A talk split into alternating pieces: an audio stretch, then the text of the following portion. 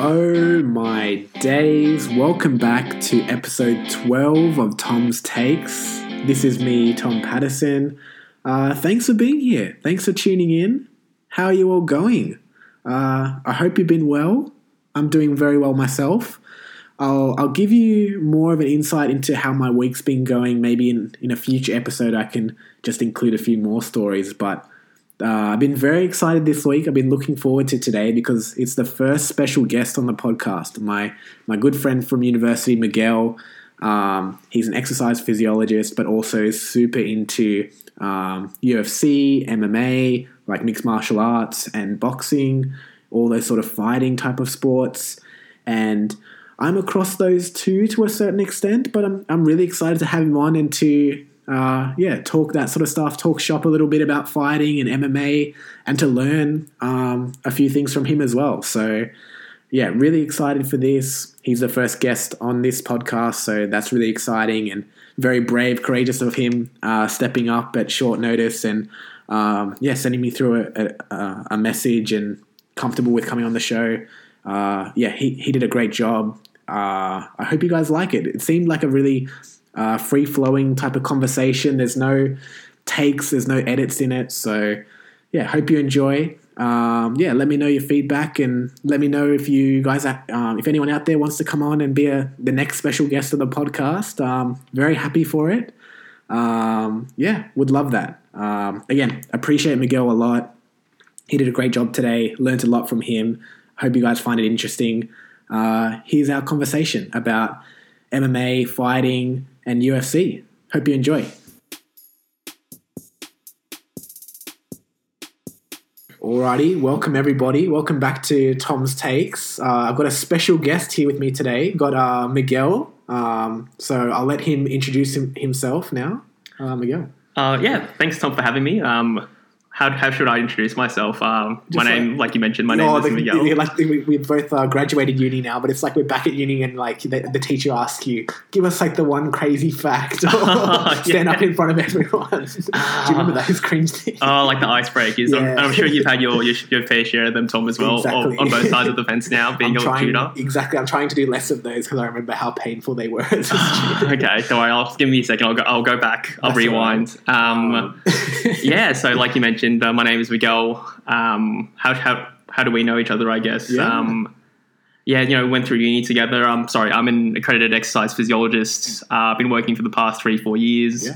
Uh, so me and Tom went through uni together for the first year at least. Then he moved on to physio, but we still sort of kept in touch because the campus was really small. Yeah, um, that was like the benefit about having moved to main campus now. It's just like we missed the Lidcombe old sort of high school feel about oh, it. You could make proper friends. And, yeah, yeah, that was the best part of it. Oh, the schnitty roll yeah, and exactly. the uh, the old schnitty roll plus like chips and gravy combo. Exactly. Oh, so good. Pav and I are always like reminiscing about. Oh, remember at the JDV they would do this and this. It's like I would eat wedges every day because of that. I forgot you were like the president of the Cumberland Student Guild yeah, at one point, almost. right? Uh, my partner, my girlfriend Pav, she was the top dog, and then like uh, like any good boyfriend underneath is like the, the, secretary or the director or the the VP. So yeah, we ran we ran the uni. Oh, yeah. Um, and yeah, so what? So we just had a lot of mutual friends. Yeah. Um, fun fact, I guess you actually went to primary school with my partner Cass. Yeah, small world, small world, going to the same uni together. But then, yeah, knowing your girlfriend Cass at Matthew Pierce Primary and doing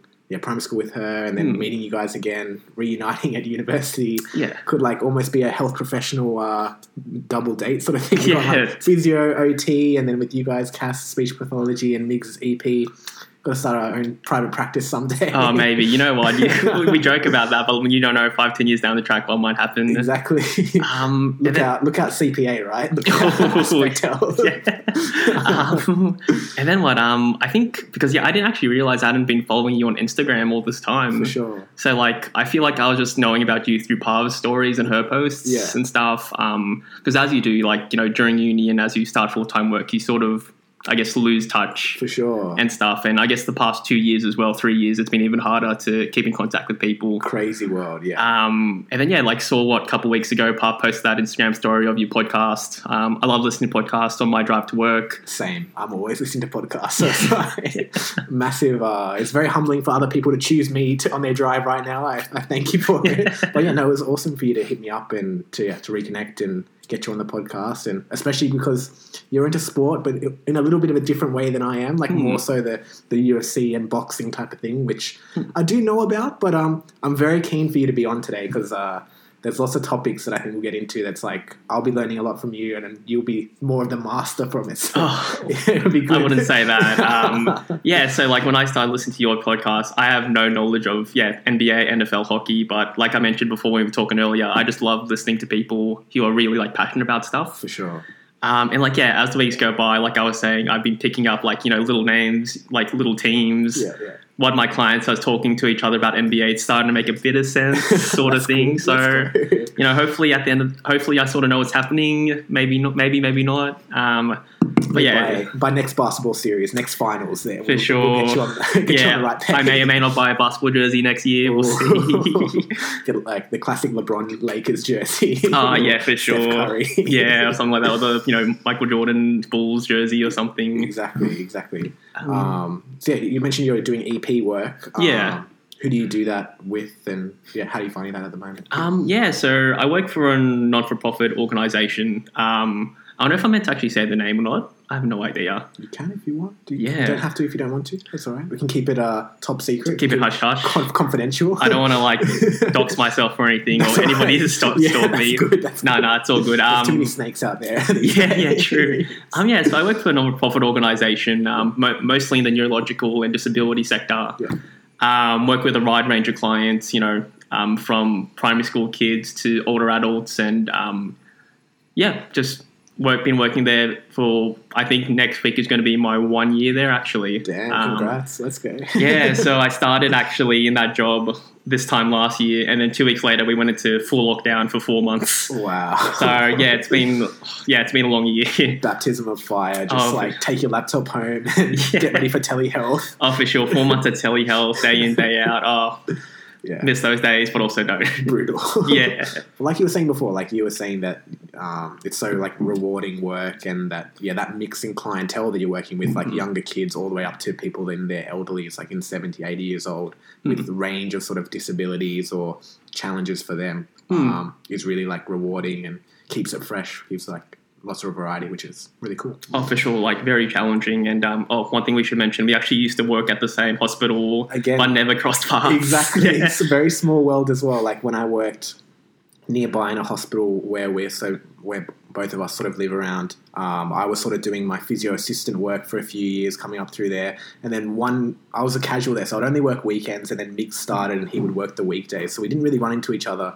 But one week I just was reading the, the agenda or the minutes for the team meetings, and I was like, "Oh, Miguel Unas, I, I know him. What is he working here now? What the heck?" So I had to message him, going, "When did you join? What the heck?" Like, I've been here about a year and a half already, Tom. Um, oh, it's crazy. Another like you know, Cass in primary school, going to the same uni, having Yeah. the same hospital, sort of Small thing. And yeah, just like sort of, I guess that's the thing in healthcare. You sort of know everyone, or you or you know of them through this person, sort of thing. You know, it's such a small sector. It's more like community. Yeah. And like you were saying too, one of your like staff members is like friends with one of our like good friends as well. So Oh yeah, like, yeah. again, it's just so many overlaps. Yeah, honestly, I'm surprised. um, so yeah, like you know, working at my current job compared to the hospital, where it was very, you know, you see your patient for four weeks, then your your journey with them is done. This is a lot more long term, um, a lot more satisfying because you see those long term changes. Definitely. Um, but also, with the highs comes the lows, and you know, it's about managing that, and you know, yeah, Yeah, and you can have such a Yeah. like great impact as you're there for such a long time. Like you really understand that person. Um, you can really be like a support figure to them and have been involved in their lives. So it takes a, lot, a big burden to take on, but it's really rewarding in the same light to. Oh, get, yeah. get them out of those low periods as well. Yeah, it comes with the territory for sure. Yeah. Yeah, you learn quickly. Definitely. Yeah. it's a hard job. Oh, for sure. And don't get me started on the report writing. Just like learning about, you know, um, like the NDIS, for example, and Oh. stuff like that. Oh, it's, the dreaded NDIS, man. uh, I could go on for that for a whole episode, but, you know, let's not. exactly. Yeah. we will get into the sport eventually. yeah. um, yeah, we can get into the sport now. Um, yeah, so like I was saying before, that Migs is, you know, loves these sort of uh, UFC, all the Hmm. fighting and boxing and that sort of stuff. And my first question that I was interested in is, I think a lot of people, and I've had it too, where ah, like I don't like fighting or boxing or UFC is not my favorite sport, but I do, when I do watch it, lots of people they might give you that look, and I don't know if you've experienced this, where it's like, oh, what the heck, Tom or Migs, like you're into fighting, that's so like, oh, like it's not entertaining, or yeah, what got you into watching this sort of stuff, and yeah, why do you like watching that sort of? Um, yeah, that, I have to go back to when I was a kid. So I actually grew up watching, and sorry, this is going to, maybe I might waffle on a bit, so cut me off like if you need to. No, it's fine. um, yeah, I grew up watching a lot of martial arts movies. So like Jackie Chan, Jet Li were my heroes growing up as a kid. Oh, yes. um, you know, seeing them, although it's all cinema, seeing like you know these small Asian guys fight these massive buff people and winning. Um, so when I was a kid, I begged my dad to enroll me into karate. yeah. Oh wow. Um, yeah, which which yeah, so I went to a local karate school Yeah. throughout the whole of primary school. Nice. Um, but it wasn't really what I was sort of looking for because it was mainly like, um, do you know anything about karate at all, Tom? a little Or- bit like a little bit about the belt sort of system i guess Yeah. And i think it's cool there's like to get your kids into it to like there's so many bullies out there people like primary and high school you want to be able to have a bit of self-defense and protect yourself but Yeah. then, i don't know because i never did it but like yeah i know that sort of trying to get up to the black belt is like the highest you can go right Yeah, so like I was in that grind in primary school, um, but then at the same time, you know, at least my school of primary, I'm not saying that for every every school. Every there's a lot of different schools. for sure First of all, there were different styles of karate. My one was very, at least for the kids, it was like very forms based. So you'd be learning like a set choreography, which we call kata. okay Um, with and there would be very minimal like self actual self defense or training or anything like that. ah i see Um, so you know, I'd learn how to do like this intricate choreography. Yeah. But then, like in my head, I'd be like, if I actually run ran into a bully in the playground, how would I actually defend myself, sort of Yeah, thing. exactly Um, so yeah, like you know, I sort of fell out of love with karate. Sort of let go of that. I think when I got into high school, like year seven, because I was balancing that and swimming, and then like going T7 as well. So something had to give, unfortunately.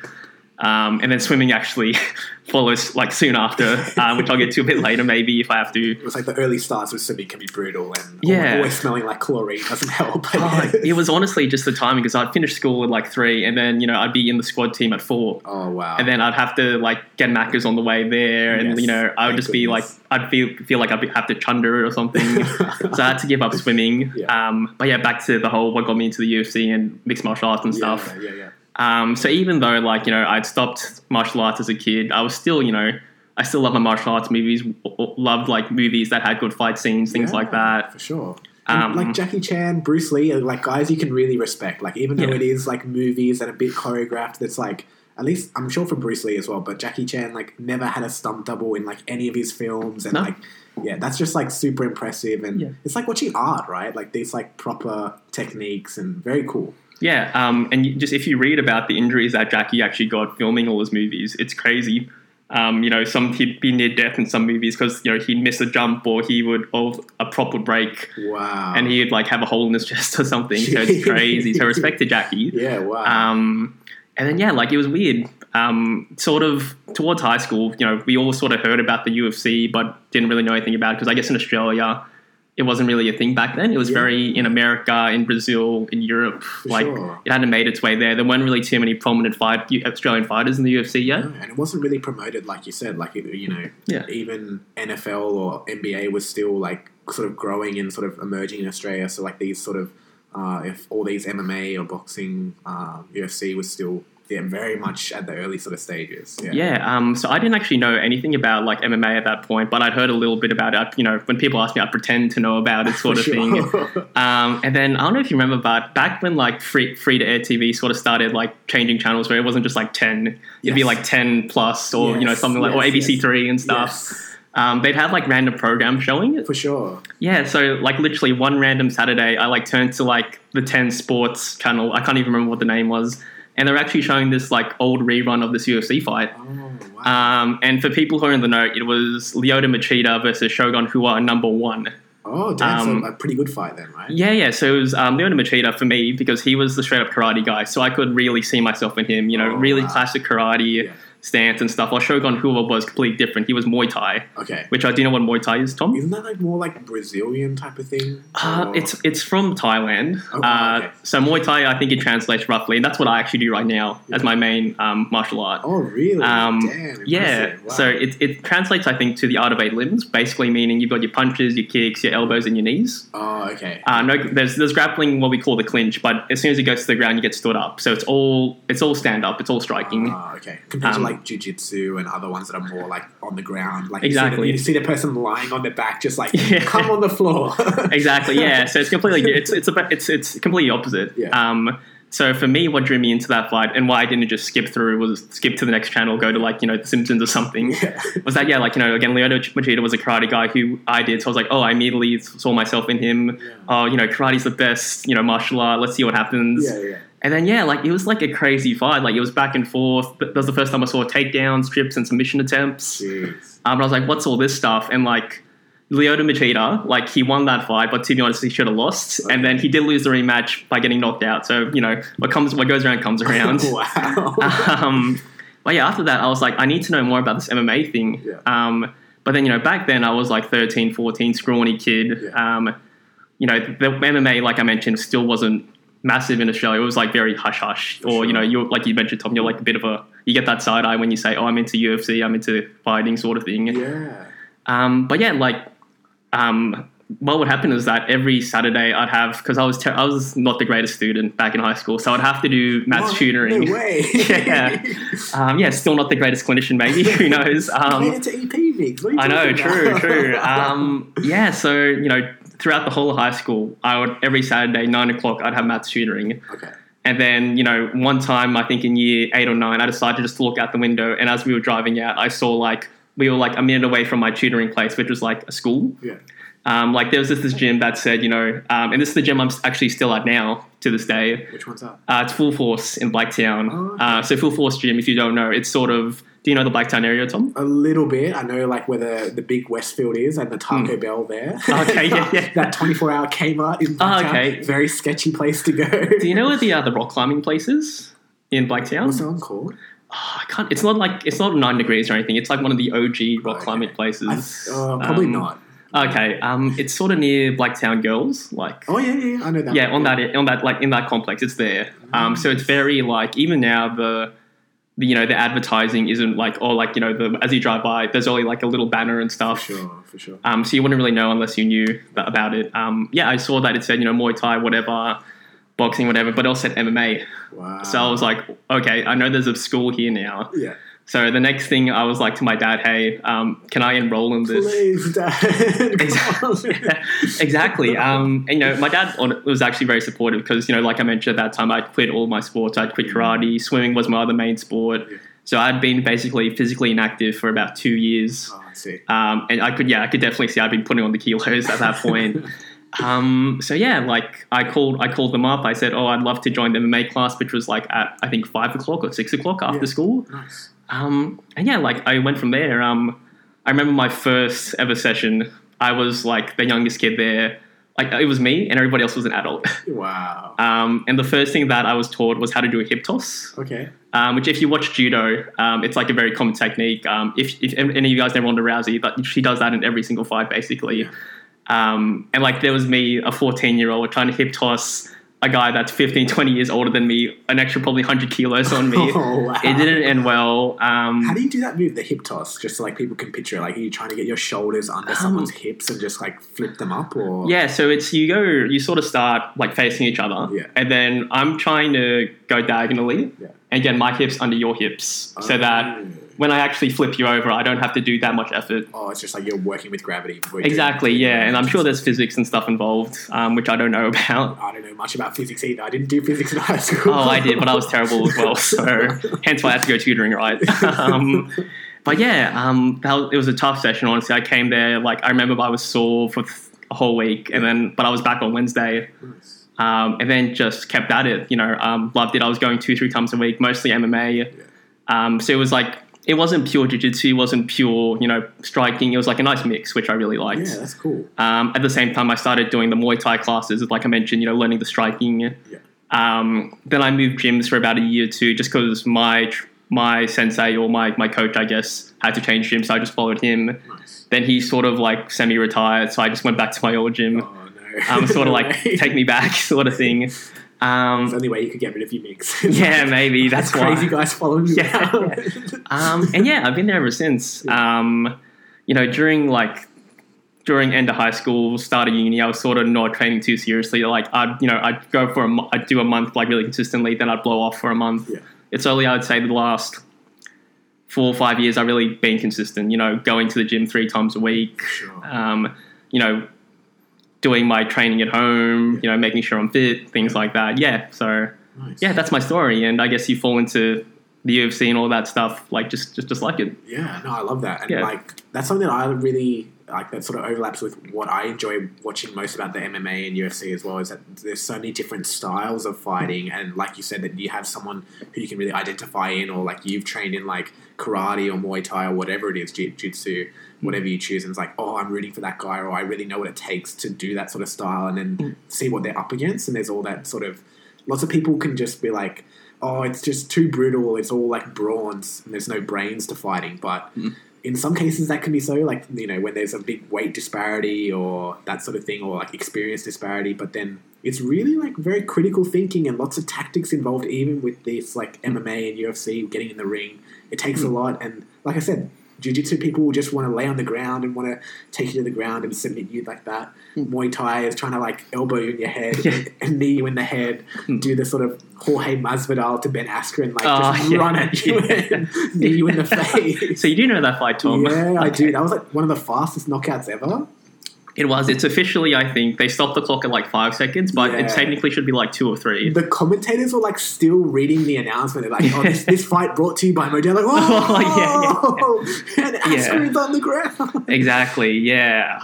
Yeah, Jorge Masvidal. If you haven't seen it, just type in Ben Askren knockout. It'll be like the top result on YouTube. And then Jorge Masvidal is like leaning against the fence. The referee's like, everyone good? Yep, let's fight. Let's go. And like Migs said, within three seconds, Masvidal sprinting at Ben Askren, jumps up, flying knee to the like to the chin, mm-hmm. instantly knocked out. Yeah.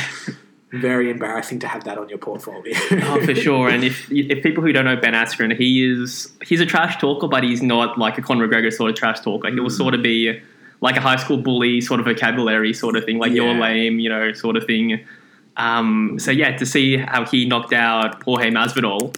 I mean, sorry, how Jorge Masvidal knocked him out after all the trash talk the two had, then the build up to the fight was so satisfying. Yeah, yeah. Yeah. That's like one thing about fighting, I think that sometimes can definitely draws people in, but then can draw people out as well. Is that like the fake sort of trash talking, or it's like so much like war of words, but then it doesn't get backed up in the ring, or it does get backed up in the ring because like you know all the hype is building, and then it either falls through or it comes through sort of thing. So it's it's cool to see people walk the walk and actually back up with what they're saying, but then sometimes it's just like, oh, you're just trying to sell more tickets and more views, which I get it, but then if you can't back it up, then it makes it like detrimental for the sport. So And I guess that's the thing as well. You can talk all that smack, but at the end of the day, it's just going to be you and the guy you talk, or woman you're talking smack about in the ring, um, or sorry, in the cage, I should say. So you know, you better you better have the skills to back it up. Well, yeah, and then like you see lots of people like Conor McGregor, right, invent himself a career and just went on this hmm. incredible trajectory of like hmm. knocking out everybody and doing a, like obliterating everyone in his path and just making it so personal with everybody, and then comes up hmm. against a guy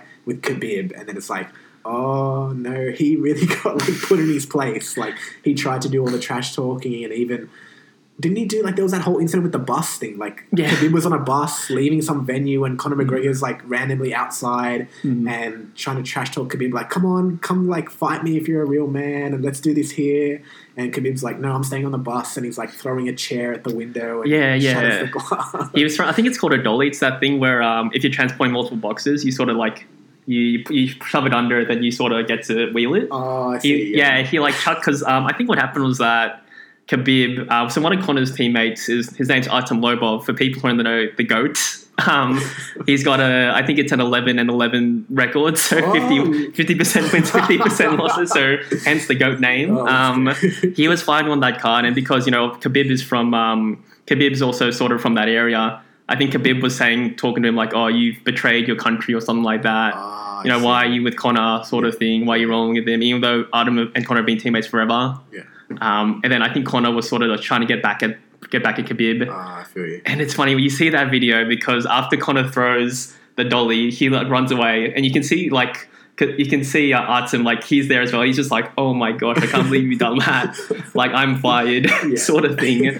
Um, Then also, like, why would you wake the beast? This Khabib guy, you don't want to give him any extra reason to like Yeah. look for you. Like, he's re- he's retired now, I think, right? Like, he's not fighting. You know, he's still in great shape, and I think he, if someone called him out properly and for maybe for the right price tag, he'd come back. But Mm. yeah, this guy is like brutal, brutal fighter. Yeah, for people who don't know who Khabib is, um, yeah, he is probably one of the goats. I would say, like the actual goats, not trolling now Yeah. um, of MMA.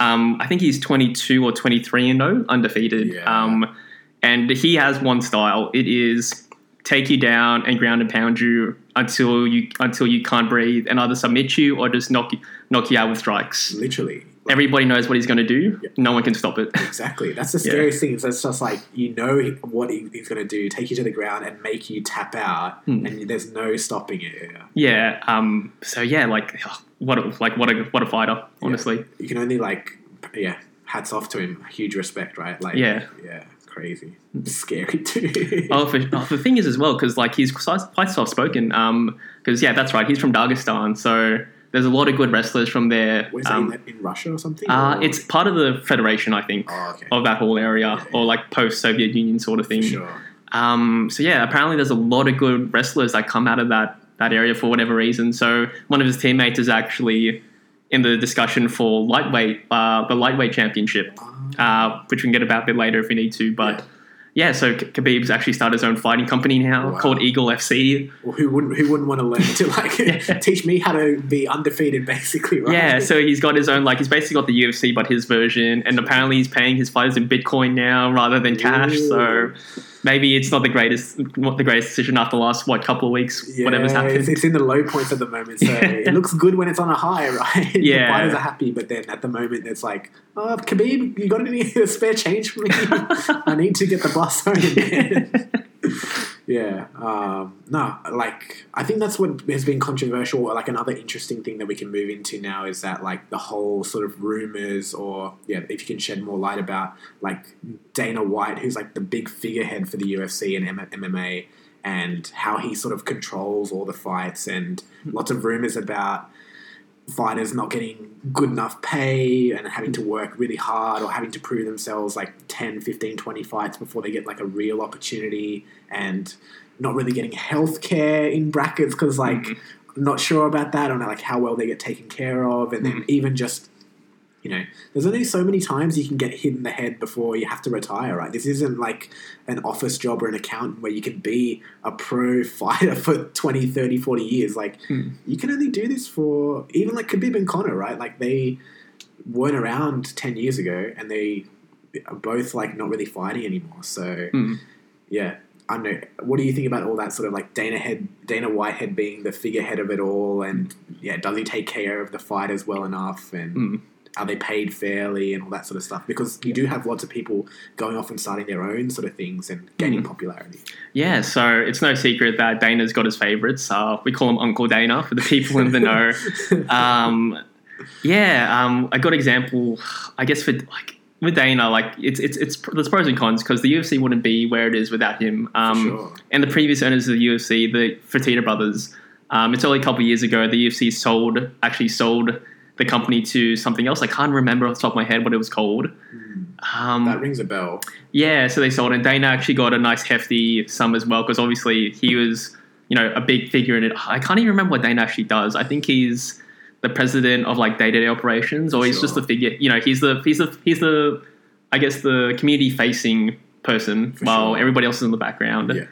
Um, you know, Dana's got its pros and cons. There are stories where like yeah, the fighters aren't getting paid, and yeah, to be honest, like if you didn't know Tom, um, fighters they're actually it's not a salary. It's you know you you pay when you fight. Yeah, it's like a purse, right? It's like Yeah, yeah. Uh, pay per view and all that sort of gets divided up, right? Yeah. and then little bonuses here and there, sort of thing, right? It's it's I think that you're, you're sort of uh, identified as like subcontractors. So Sure. you've got a contract, you've got maybe four fights, and then end of that contract you renegotiate. Mm. Whether you can, if you've done, if you had a good four fights, you can negotiate for something a bit higher. Yeah.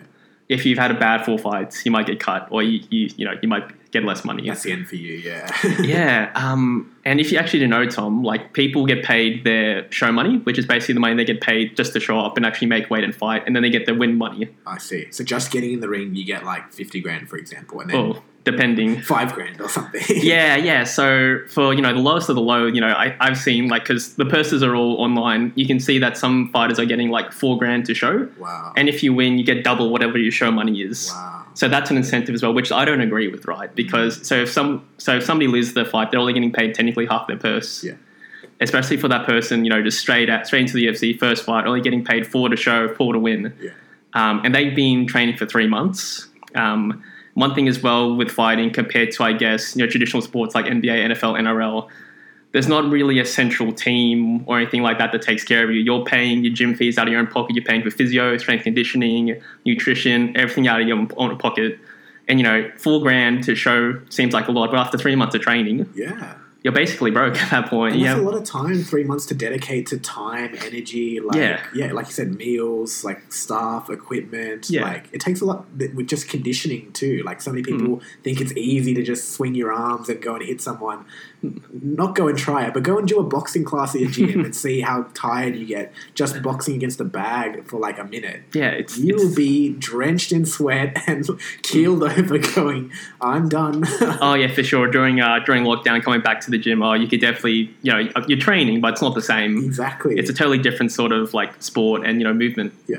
Um, but yeah, you know, Dana's he's he's notorious for that, but he's also, you know, there are good stories about Dana where, you know, maybe somebody didn't win the performance of the night bonus, but you know, it was still a great fight, and Dana's paying out of his own pocket for sure. uh, for a bonus or something. So at the end of the day, the UFC it is a business. Yeah. Like with Um, everything, it's got its pros and cons and just sort of like how it runs at the moment. But then, yeah, Yeah. you do see people like Khabib and even like Jake Paul and that sort of Mm. stuff with him trying, you know, building his own brand and, um, you know, signing different fighters to his label that I think MVP pr- Productions and to DAZN and all that sort of stuff. And yeah, providing platforms and I don't know if it actually happens, but promising healthcare and profit, promising like more fair sort of purses sort of thing. So Yeah, um, I think while the fighters are actually under contract, they are actually covered by the UFC. So you know, I'm Oh, sure that yeah, yeah. I'm sure like not to promote Yeah. like that they don't have any safety protocols. Like Yeah, there yeah, are like very strict things, but um, yeah, like they'll pay for your surgery and stuff. Um, but I think the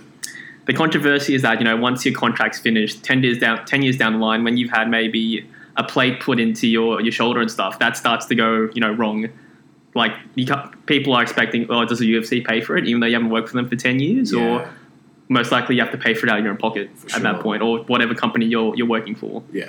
Well, like Yeah. the scarier thing for me is like lots of these like concussions or like Hmm. brain injuries that just like little repeated brain injuries over time turn into something bigger down the line, like a big new like, like a traumatic brain injury or like that CTE in NFL that everyone's worrying about or Hmm. like dementia or Alzheimer's, lots of things, and it's like hard to prove that it was linked to that necessarily, but it's like, oh, what else would that? I don't know. Go, you go out and get punched in the head for like for twenty minutes, like for five years in a row, then I don't know. That would do something to you for sure. Yeah, um, you definitely see it in fighters who've been fighting for a long time, like what we call like the chin, or you know, when we say people have a good chin, that means like they can take a good hit without getting knocked out. Yeah, yeah, yeah. Um, a really famous fighter, um, this is a throwback. His name is Chuck the Iceman Liddell, which is one of the coolest nicknames I've ever heard. Um, he was really known for having a great chin. You know, um, I think Joe Rogan's really famous saying you could take a baseball bat to his chin and nothing would happen. oh, wow. But you see, towards the end of his career, he'd be getting just touched and he would be knocked out straight away. Wow. Um, so there's there's a you know that real world anecdotal sort of like evidence. Yeah. There's this other really famous story. Um, another OG, Wanderlei Silva. Okay. He's a Brazilian. Um, oh, yes, I know him. Yeah, he's known for his his nickname is the Axe Murderer. Wow. So you can you can probably tell what his uh, what his fighting style is. Just all balls to the wall, Yeah. going at ya. Um, there's this really funny story where he I think he went to like a CTE sort of like study or something. Yeah. And then one of the questionnaires were like, you know, just your general health questionnaire. Do you experience these symptoms of CTE? And then he said, I think he said he experiences all of them, also to some degree. but he still continued to fight that afterwards. Yeah, well, I guess Um, like these guys, like it's all they know, and like you said about like Khabib going back to earlier, where he's got lots of these fighters coming out from these like I don't know, really like disadvantaged and underprivileged areas. It's like lots of these guys, like there's no other choice but to do is fight. Like they've been fighting all their lives, hmm. and I don't know, it's hard to get jobs or whatever. Like financially, like struggling. It's just like. That's all I can do. I like have my fists, and I can. I've got people to mentor me. That's what everyone's done before me. Why not go into that path? So Yeah, and you know, being a fighter is such a hard job. You know, I think yeah, like like you mentioned, like you knowing down line this this job isn't going to be here for that long. I'm here for a good time, not for a long time. yeah. Um, so for a lot of the fighters now, which are like they're trying to get, and they should, is get a, get as much money as they can while they're in the game. Whether it's through trash talking, whether it's through whatever. sp- like fight, special fights or promotions and stuff. Like yeah, you know, at the end of the day, you know, you have to look out for yourself. definitely. Yeah, Yeah. Um, I guess like the next thing I wanted to have a chat about too was that uh, for people that maybe not into like MMA or but like wanting to that are a little bit interested now or have had some interest, like um, how do you watch it? Like and then anything sort of upcoming in the MMA or fighting world that you're like keen to watch that's like the new up and coming sort of stuff or anything in the, in the le- next few weeks or month that okay guys definitely tune into this like Hmm. if this is like the fight you want to watch one fight it's like the make or break like you did with your flicking onto like channel 10 that one time Yeah. like guys flick onto channel 10 to watch this fight Oh, if only we could watch it on Channel Ten. Yeah. Hey, um, so officially and legally, to watch the UFC, yeah, um, um, you can go a couple ways. You can use like the UFC Fight Pass, or they do pay per view as well. So it's just like normal pay per view. Um, honestly, it's easier just to go down to your local pub or you know sports bar, Yeah. And um, yeah, support your local and just watch it there. Honestly, usually on a sunday right like sunday afternoon there's like a big sort of card where they do Mm. like five fights starting from like 12 like midday to Yeah. like 5 p.m You've been so good to me today. Um, we're probably missing some major fight, and Migs just no. giving me his time here on a Sunday. oh no, there is actually a major boxing fight happening at the moment. Um, Kambosos Junior versus Daney. Oh, um, in Melbourne actually right now. Wow. Um, yeah, so it's a world championship fight. Um, George Kambosos Jr. He beat Teofimo Lopez last year and won all these belts. Wow. And he's actually Australia's most successful boxer at this point in terms of championships. Even better than Tim, that Tim Tszyu guy. Oh yeah, better than Tim. Um, Tim only just started his US debut just I think last year. Um, It's his dad that was really famous, Kostya Tszyu. Oh, yeah.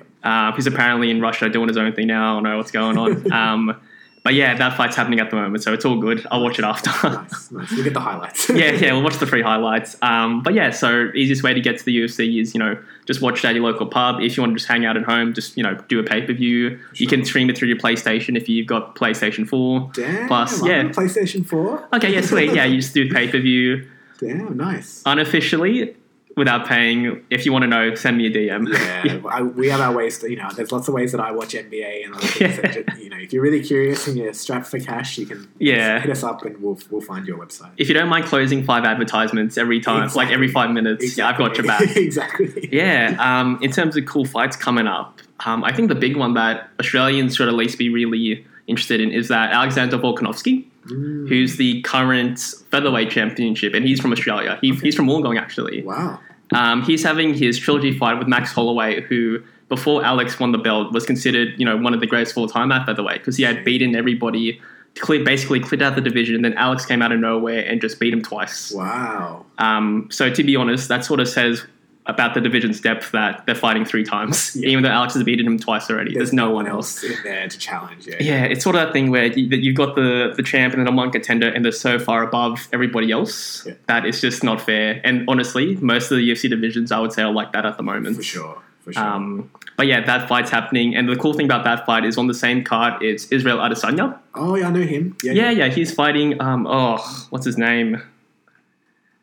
Oh, I can't remember. I'm so sorry. I, I love him though. Like Yeah. he's like very respectable because like Hmm. he he has this massive like Africa tattoo on his chest. Like and Hmm. he's like for every fight like doing it for like the whole of like the pride of Africa. Basically going in as like the Black Panther, basically like on, on steroids, on superpowers, and Hmm. Yeah. just tearing up like every division or every fighter he faces. Like he.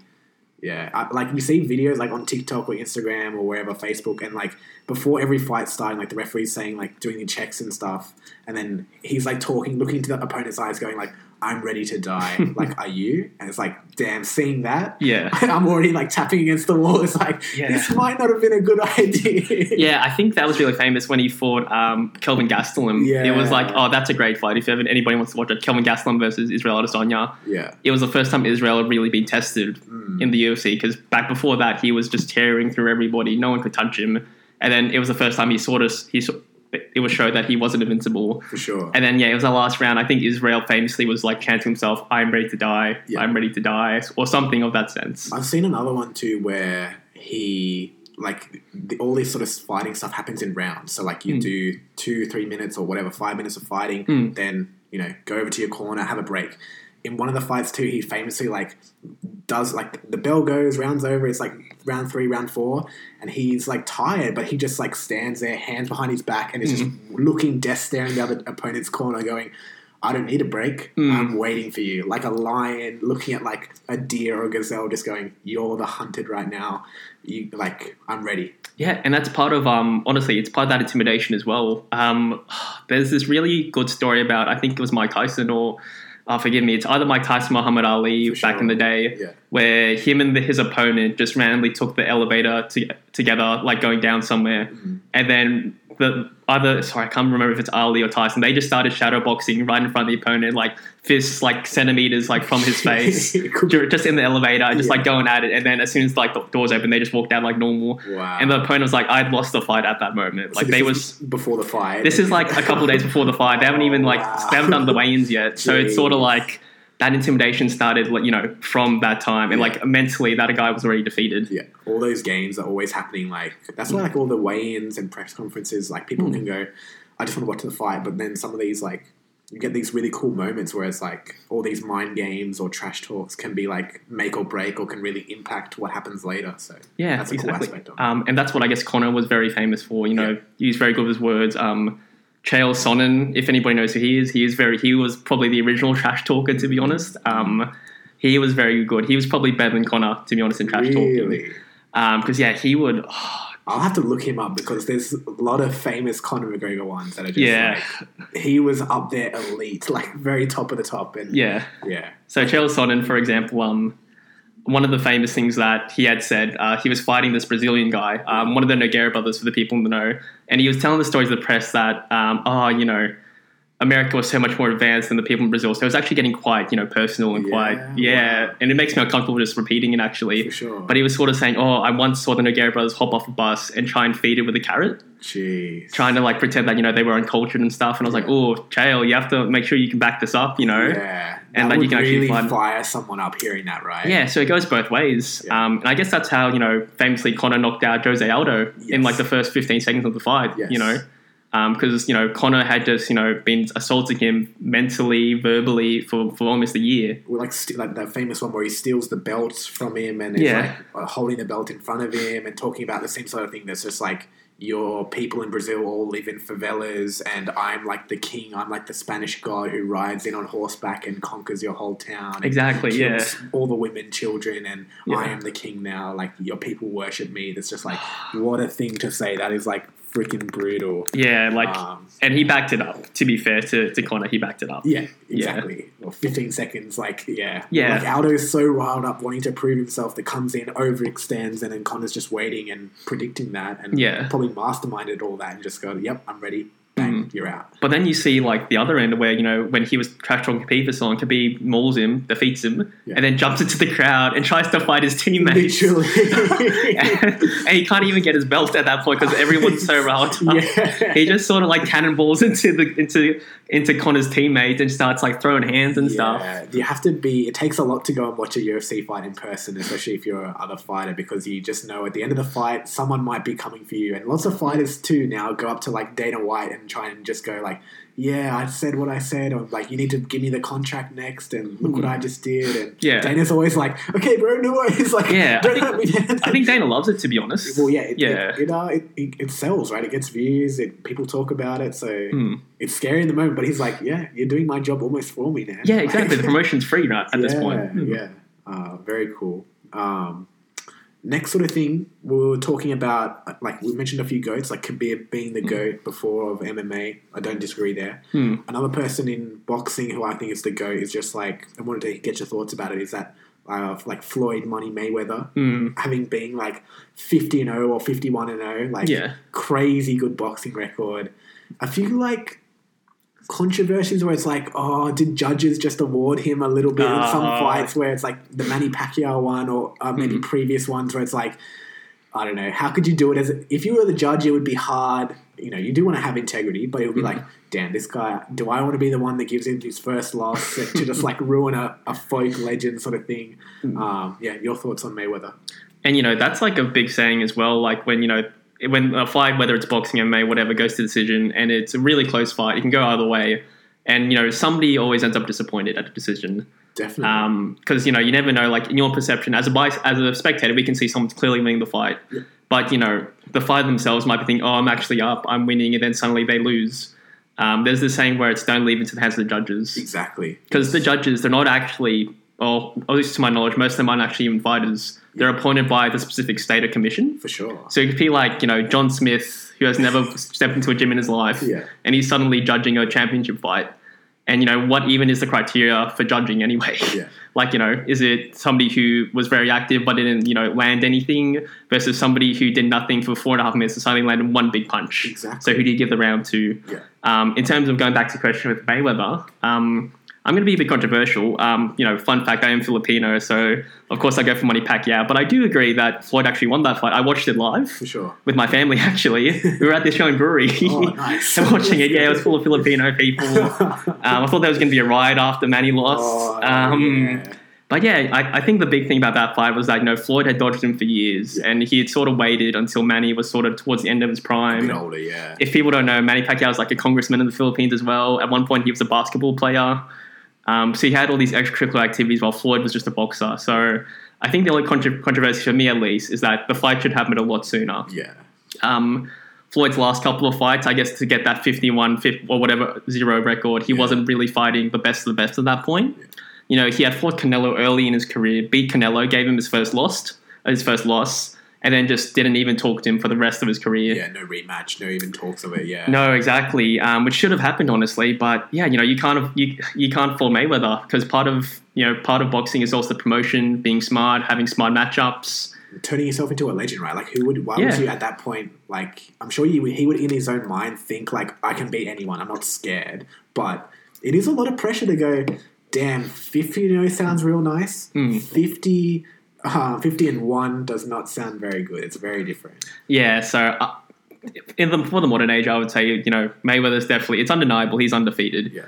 Um, I would argue that somebody's record doesn't immediately give them GOAT status, though. You know, Definitely. people looking at Canelo, who unfortunately a couple of weeks ago had his first loss. We talked about that online, Yeah. actually, to to Bivol. That Um, was crazy. Like Canelo, like I'm sure, even if you don't know who Canelo is, you just scrolling through your feed, you would have seen like crazy. He's such good defense. Like he Yeah. is like like did lots of those videos where he put a blindfold on and like he's got bowling balls and tin cans coming from every direction and somehow is like ducking, dodging, weaving everything, Hmm. and does that in fights. Like he, they show his training, him doing that, and then you see him out there in the in the ring, and someone's opponent's trying to hit him, and they can't even get um, you know, can't touch him at all. Like he's docking, dodging, like yeah, it's crazy. And the funny thing is, he got a lot of that stuff from the Mayweather fight. Uh, Um, yeah, so you can actually see the difference in Canelo's style pre versus post Mayweather fight. well, because Mayweather's supposed to be quite defensive, right? Like he Yeah. sort of lets you tire yourself out and really just gets one or two sort of critical hits or does Yeah. lots of body work and isn't Mm. the type that's like Mike Tyson just gonna like knock you out in the first round or Mm. Deontay Wilder sort of thing, just Yeah. yeah, overpower you sort of thing. Yeah, so Mayweather's definitely known for his um, what we like to call the Philly shell, I guess, where it's Mm. basically you know he's very bladed, he's deflecting everything through his shoulder, and he's just like popping ya. His movement's very good. Yeah. Um, which and yeah, he just made a career out of it. No one's been able to really replicate him, to be honest. Mm. Yeah, sort of like a tennis player. I'm not sure if you're super into tennis, but Mm. like Roger Federer or lots of other examples where they don't, they just keep the ball in play. They wait for you to hit it out. They're not going to be like a big Andy Roddick or Novak Djokovic that just like overpowers you and hits Mm. this 200 kilometer serve. They're just like, I'm just going to keep hitting it in, and I'm betting on that I can keep hitting it in more times than you can. Yeah, And we, eventually, you're going to get tired, and I'll win eventually. yeah, like uh, we're waiting for you to make a mistake, Exactly. and then when you do, like the game's over. Yep. Yeah, that's definitely Mayweather style. I would say. Sure, Yeah, for sure. Yeah, I like I like the point that you made about that. Like someone's record doesn't just mean that they're the goat. They're like fifty and zero is very impressive, or however many it is Hmm. over fifty. But there are still people like yeah, Muhammad Ali, and that's like the hard thing where it's like there's different eras and that sort of thing is hard to compare. And you would love like oh, I would love prime Mike Tyson Yeah. versus prime Muhammad Ali versus prime Canelo, prime Pacquiao, prime Mayweather. Yeah. Space them out all in a few weeks. If only, if only we had a time machine and get them. Yeah, because the Exactly. style, and you know, not just that, but I guess you know, in healthcare, we can we know how much science advances, and you know, for I guess for martial arts, it's like you know the nutrition, Yeah. the sport, you know, the strength conditioning stuff, how much more the research has and development has gone into that. Actually, totally especially even just in the last 10 20 years like how Hmm. much rec- like people athletes actually like putting work into like nutrition like you said and Hmm. recovery work as well like hydration stretching exercising all that sort of stuff is crazy Hmm. um, you made a good point too about before like with the judging of boxing or fights in particular how sort of unpredictable it can be and because we both come from my research background like Migs did his honors like me as well so Mhm. maybe he'll appreciate this and I'm, I'm keen to see if he's heard this before but it, there was a study that was done that in like they looked back at like lots of split decisions. And you know how like in boxing or fighting one person usually wears red colored trunks and someone Mhm. wears like blue or black or something? Yeah, yeah, the winner of the split decision 70% of the time was the person wearing red. And they oh, attributed that to like red being more aggressive and people having that tendency and that notion of like oh red's a scary color they're like more aggressive they're more like on the attack. And part of like judging comes down to not like you said before not just hits but like ring control and hmm. aggression and just the judge's perception. So they found that in this study that you want to if you're in a fight guys and it's you know official one and that sort of thing and you have the choice to wear red or whatever wear red because okay, the judges is going to be on your side jeez, I, I think I need to change my wardrobe now. okay, red. I, I, I hadn't heard of that study. That's You so should, cool. Uh, yeah, anyone that's into fighting, and for Migs, I'm sure, like for the next few fights, see who's wearing red and see if they win or Yeah. lose. And, Okay. uh, yeah, that'll be interesting. Oh, that's so cool. No, yeah, yeah. nice. Um, last thing that I was like found really interesting was that like Tyson Fury, I think, he, and you can correct me too. He was like Mhm. the heavyweight champion now, and I think he just retired. Like he has had a few fights again, famously against like Deontay Wilder, right? Yeah. that was like the trilogy where he won the first one, and then Yeah. Wilder won the second. Or was that the Oh, other way around? And then like Fury, like they had three fights, and yeah, Tyson Fury won three of them. Yeah. Anyway, Tyson Fury, if you don't know, he's like a very tall, uh, big guy from from the UK, right? yeah, yeah. And. I love him too because again, I don't watch super like lots of fighting, but he's not doesn't have like the biggest mouth.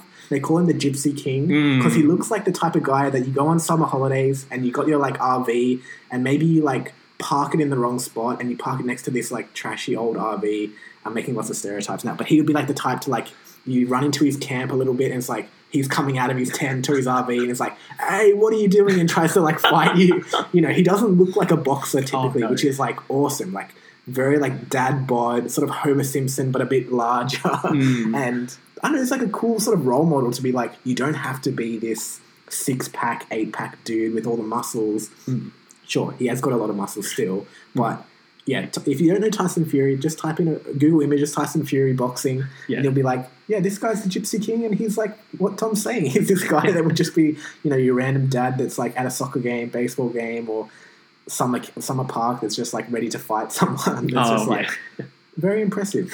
Very Yeah, um, and the thing about Tyson as well is his fighting style is the complete opposite of what he looks like. Yeah. You know, he moves like a lightweight. He's so fast. His angles are great.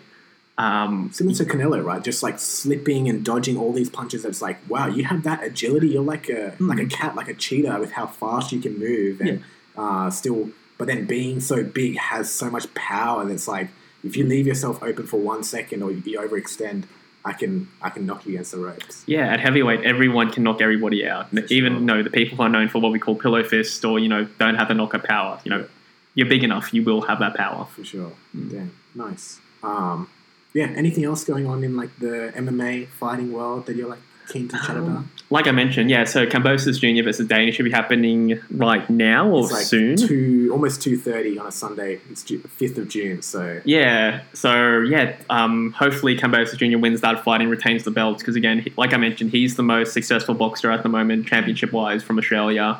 is he the favorite in this fight? Or Um, I'm not too sure what the betting odds are. There was a bit of controversy yesterday though, where in the initial weigh-in he had missed weight oh, really? by just a little bit, like a couple, like you know, very minuscule, and then he famously like he made weight, but he said, "Oh, I just went to the back, took a piss." Came back and made weight, sort of thing. Yeah, well, like let's Yeah. like we can end it on that. What's like because what's the usual protocol with yeah that often with fighting if you don't know like they have to fight at a similar sort of weight so it's not too disadvantaged for either fighter. Like they go in going like well, that's all the, the belts and stuff like lightweight and featherweight is all like correspondent with you know 200 pounds or 175 different weights so they try to make it fair. But then yeah there's this process of like what happens if you know you go through this three month training process weighing yourself every day but then trying to cut down or get up and well, get up is easier but if you're trying to cut down weight and you miss it what are you allowed to do? And like yeah you only have a few hours. Hmm. you should go and take a big poo or go into a, go to the bathroom or something or sit in a steam room like yeah what do you what do you do Yeah, um, so I guess what I've seen, and this is me, you know, from an outside perspective, in the UFC, you if you miss weight by let's say a little bit, like on if you miss weight, you get an hour to an hour leeway to sort of try again, cut as much weight as you can, and then weigh in again. Yeah. If you miss weight um, that second time, um, part of, you can the fight can still go ahead depending on how much you missed. i see Um, but no matter what, I think it's about twenty percent of your fight purse will go to the opponent. wow So, you know, for example, the, the, the guy who's his first fight in the UFC, who's making four grand on his show money, that's, you know, what? that's a big mistake to make you don't want to have that happen yeah Yeah, and, you know, because people, when you sign the contract, you know what weight you're fighting at. Yes. Um, so, you know, there's no excuse, Yeah. In my you do, opinion. you do have time, right? Like you should have three months and that sort of stuff. Like, Yeah, yeah. You know, it's difficult. We're health professionals. We understand the struggles of weight loss and, and exercise and that sort of thing. But Yeah. they are professional athletes. It is their choice to do this. Yeah, um, so it's fam- there's people who famously have been like missing weight. Um, most recently last year, um, Paulo Costa versus Marvin Vettori. I don't know if you heard about that or not. Those names like ring a bell to me. Yeah. yeah. Yeah, um, so Paulo Costa, Mon- uh, they are middleweight, so that's 185 pounds, same division as Israel Adesanya. They had both fought Israel before and had both lost. Wow. Um, so they were fighting each other as like the next contender, or after, yeah, basically. And then Paulo Costa comes in the week of the fight saying, "Oh, I'm 205 pounds. I'm not going to make weight. It's your fault, Marvin." What? And then Marvin's like, "What are you? Do- what are you talking about?" and it's this famous like back and forth interview where you know Paul Costa's like, "Oh, just show up for the fight, no excuse, you know, show up for the fight, sort of thing." Yeah. Um, and Marvin's like, you, "I don't get it. Um, like, yeah, like why can't can't you make 285 pounds?" sure. Um, so yeah, like Paulo Costa famously didn't make weight. Marvin, to his credit, fought him still, even though it was like a 10, 15 pound like weight difference on the scales. So like the fighter does, you know, they give it like they have a couple opportunities to make weight, and then Hmm. they, they, does Dana or someone ask the fighter like, you know, it's up to you. you Yeah. Can, like you can still fight him if you want, or you can make him. We can postpone it, or whatever. Yeah, yeah, they basically get that choice. I think when it gets to a certain amount of like weight loss, like if it's like thirty pounds or something, like the fight's just off Mm. because like that's too much of a difference. No one wants to see that. No one wants to see like David versus Goliath without the slingshot and the rock sort of thing. Right? Yeah, so um, yeah, that's a great fight, and you know Marvin, to his credit, did beat Paulo, Yeah. which is great. So he got the extra money, and he beat Wow. Paulo as well. Damn. Yeah. Rub his face in it. Let's go. Oh, for sure. Yeah, it was a great moment, and um, yeah, Damn, nice. Uh, oh, that's fascinating. Like, I guess like it is. I don't know. It's fair and unfair. Like, because yeah, like you said, you should have lots of time to make that weight, but then it's good that they do get a couple of chances to. I don't know. Like your body weight, not it's not going to fluctuate like five, ten kilos, but can definitely change like one or two kilos, like in a day, sort of thing, just off like sweat and hydration and stuff. So Mm. it is good to give them a chance to uh, make weight, but then yeah, and then nice to give that fighter like the benefit of the doubt or you know the incentive like okay you can have like a bit of extra earnings because you've done the right thing and then it's Mm. up to you to fight them if you want or Mm. reschedule and like yeah, like sorry uh, to keep going about it, but yeah, weight cutting is actually it's it's always a wholly contested topic. Mm. Um, because if you think about it logically, if no one cut weight, they'd still be fighting the same people. Just Yes. heavier. Yes. Besides the light heavyweights, they'd be fighting heavyweights. But other than that, everyone would basically be fighting the same people. yeah. so it's like, why are you even cutting weight to begin with? yeah. Um, and the weight cut, you know, it, it for people who cut heaps of kilos, who you know, or pounds, I should say, they they cut you know 20, 30 pounds just to get that size advantage. But that you know, the the fact that they're dehydrating themselves by so much, I think yeah, you know, there is a correlation between a dehydration status and the increased risk of getting a concussion. definitely. Because of course, you know, your, your spinal fluid and and stuff is depleted. Um, and the UFC actually a couple of years ago they banned IV hydration. oh, So yeah, before that, a lot of people would be cutting you know 30, 40 pounds easy. Jeez. Um, you know, and then next day they'd balloon up for the fight, just like looking like six, like you know, looking like a light heavyweight just through IVs. Wow. Um, but since they banned it, you know, people have had to really shift their, you know, shift the, to their natural weight. Um, The previous actual middleweight champion, Robert Whitaker, I don't know if that name rings yeah, a bell. Definitely. So he actually started in the UFC as a welterweight. And then just because he wanted that size advantage, I think, and you know, it was a bit hard for him. He was losing, and then he moved to middleweight, which is his more natural weight class. So is welterweight the one above middleweight? Uh, Like- below, sorry, I should say that. So yeah, uh, wel- welterweight's 170, middleweight's 185. So when Rob decided I'm going to move to my natural weight cut, you know, suddenly he's a champion now and he's beating Wow. everyone. Well. I guess that comes into too. I was going to say that like if you're having to do something special and changing up your routine for like one month, two months to like really make weight, but then you're used to training and eating, eating and like uh, hydrating a certain way, that's going to have an impact. Like you said, that like you know you're putting yourself more at risk of like you know it's almost like you're taking the car, your fuel like down to empty sort of thing, rather than keeping it up quite full. And Hmm. yeah, doing something different to your habits and stuff is going to throw you out of rhythm, out of whack, sort of thing. Yeah. Um, so yeah, there's actually a fighter at the moment fighting Paddy the Baddy Pimblett. I don't know if that name rings a bell. Like ginger guy. Yeah. Oh, not ginger. He's like uh, he's blonde and he's got like that The- bowl oh, cut Yes, haircut. with like dr- like kind of dreads too. oh, at not dreads. stage. Oh, I know who you're like, talking oh, about. Like the braids. I think you're talking about Sean O'Malley. Oh yes, I am. Sean. Yeah. Yes, Um, so Paddy the pa- Paddy the Baddy, he's a, he's a Scouser from Liverpool. Oh, okay. Um, he's got. If you were to like see a vid- uh, see a photo of him, Tom, he's got like just the bowl cut blonde um, haircut. Literally, like Jeez. You know, he's a you know middle. He's twenty of twenty middle twenties guy. Yeah. Should have a proper haircut. Um, he's really known for ballooning it, ballooning up between fights because he loves his junk food. Um, and the funny thing is, all the way goes to his face. so like his, his his stomach is still actually quite flat, but his face is like double the size Does when he, have he a, does he have a good chin then? Does it go to the chin? it goes to the cheeks actually like and then it's funny because when you see him weight cut like how hollow he looks Oh, wow. um, so even like with Conor McGregor for example if you see some of his previous weigh-ins at 145 Mm. Um, he's like he's like a ghost or a It's different skeleton person, yeah. yeah and it's scary actually he looks quite menacing and quite spooky Yeah, I've seen on previous interviews, like the press conferences for some of Conor McGregor's, like in yeah, in his earlier fights, he was like at the lower or lighter levels, but then he was like really giving some famous interviews, like now I'm like able to eat what I want. I'm eating steak for dinner every night, sort of thing, and now I can just I don't have to worry about weight. I'm just.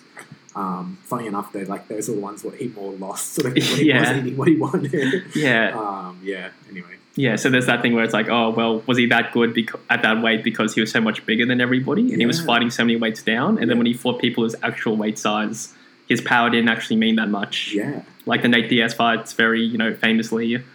Yeah. Yeah, he got destroyed in a couple of those, didn't he? Oh yeah, the first Nate Diaz fight. You know, Nate Diaz at that point he was sort of towards the end of his UFC, not the end of his UFC career, but he wasn't as prominent as he For was. sure. Um, still a great trash talker as well. Yeah, Um, those press conferences, like throwing water bottles at each other. And yeah, stuff, like touch butt in the park and stuff like that.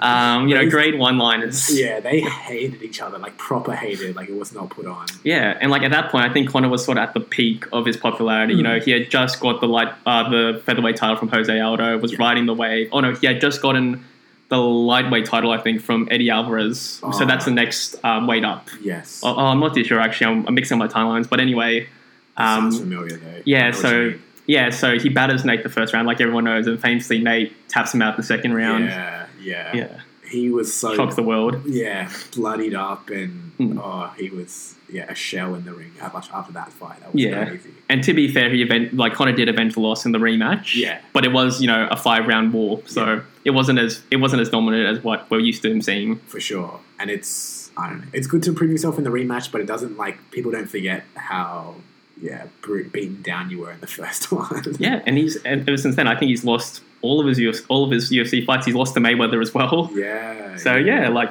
yeah, what happened? I guess. Exposed. yeah. Same with Ronda Rousey. Maybe Ronda went through that tear in the, in the women's bantamweight division. Yeah. Um, and then yeah, he got knocked out in Australia. Actually, that's where it happened against Holly Holm.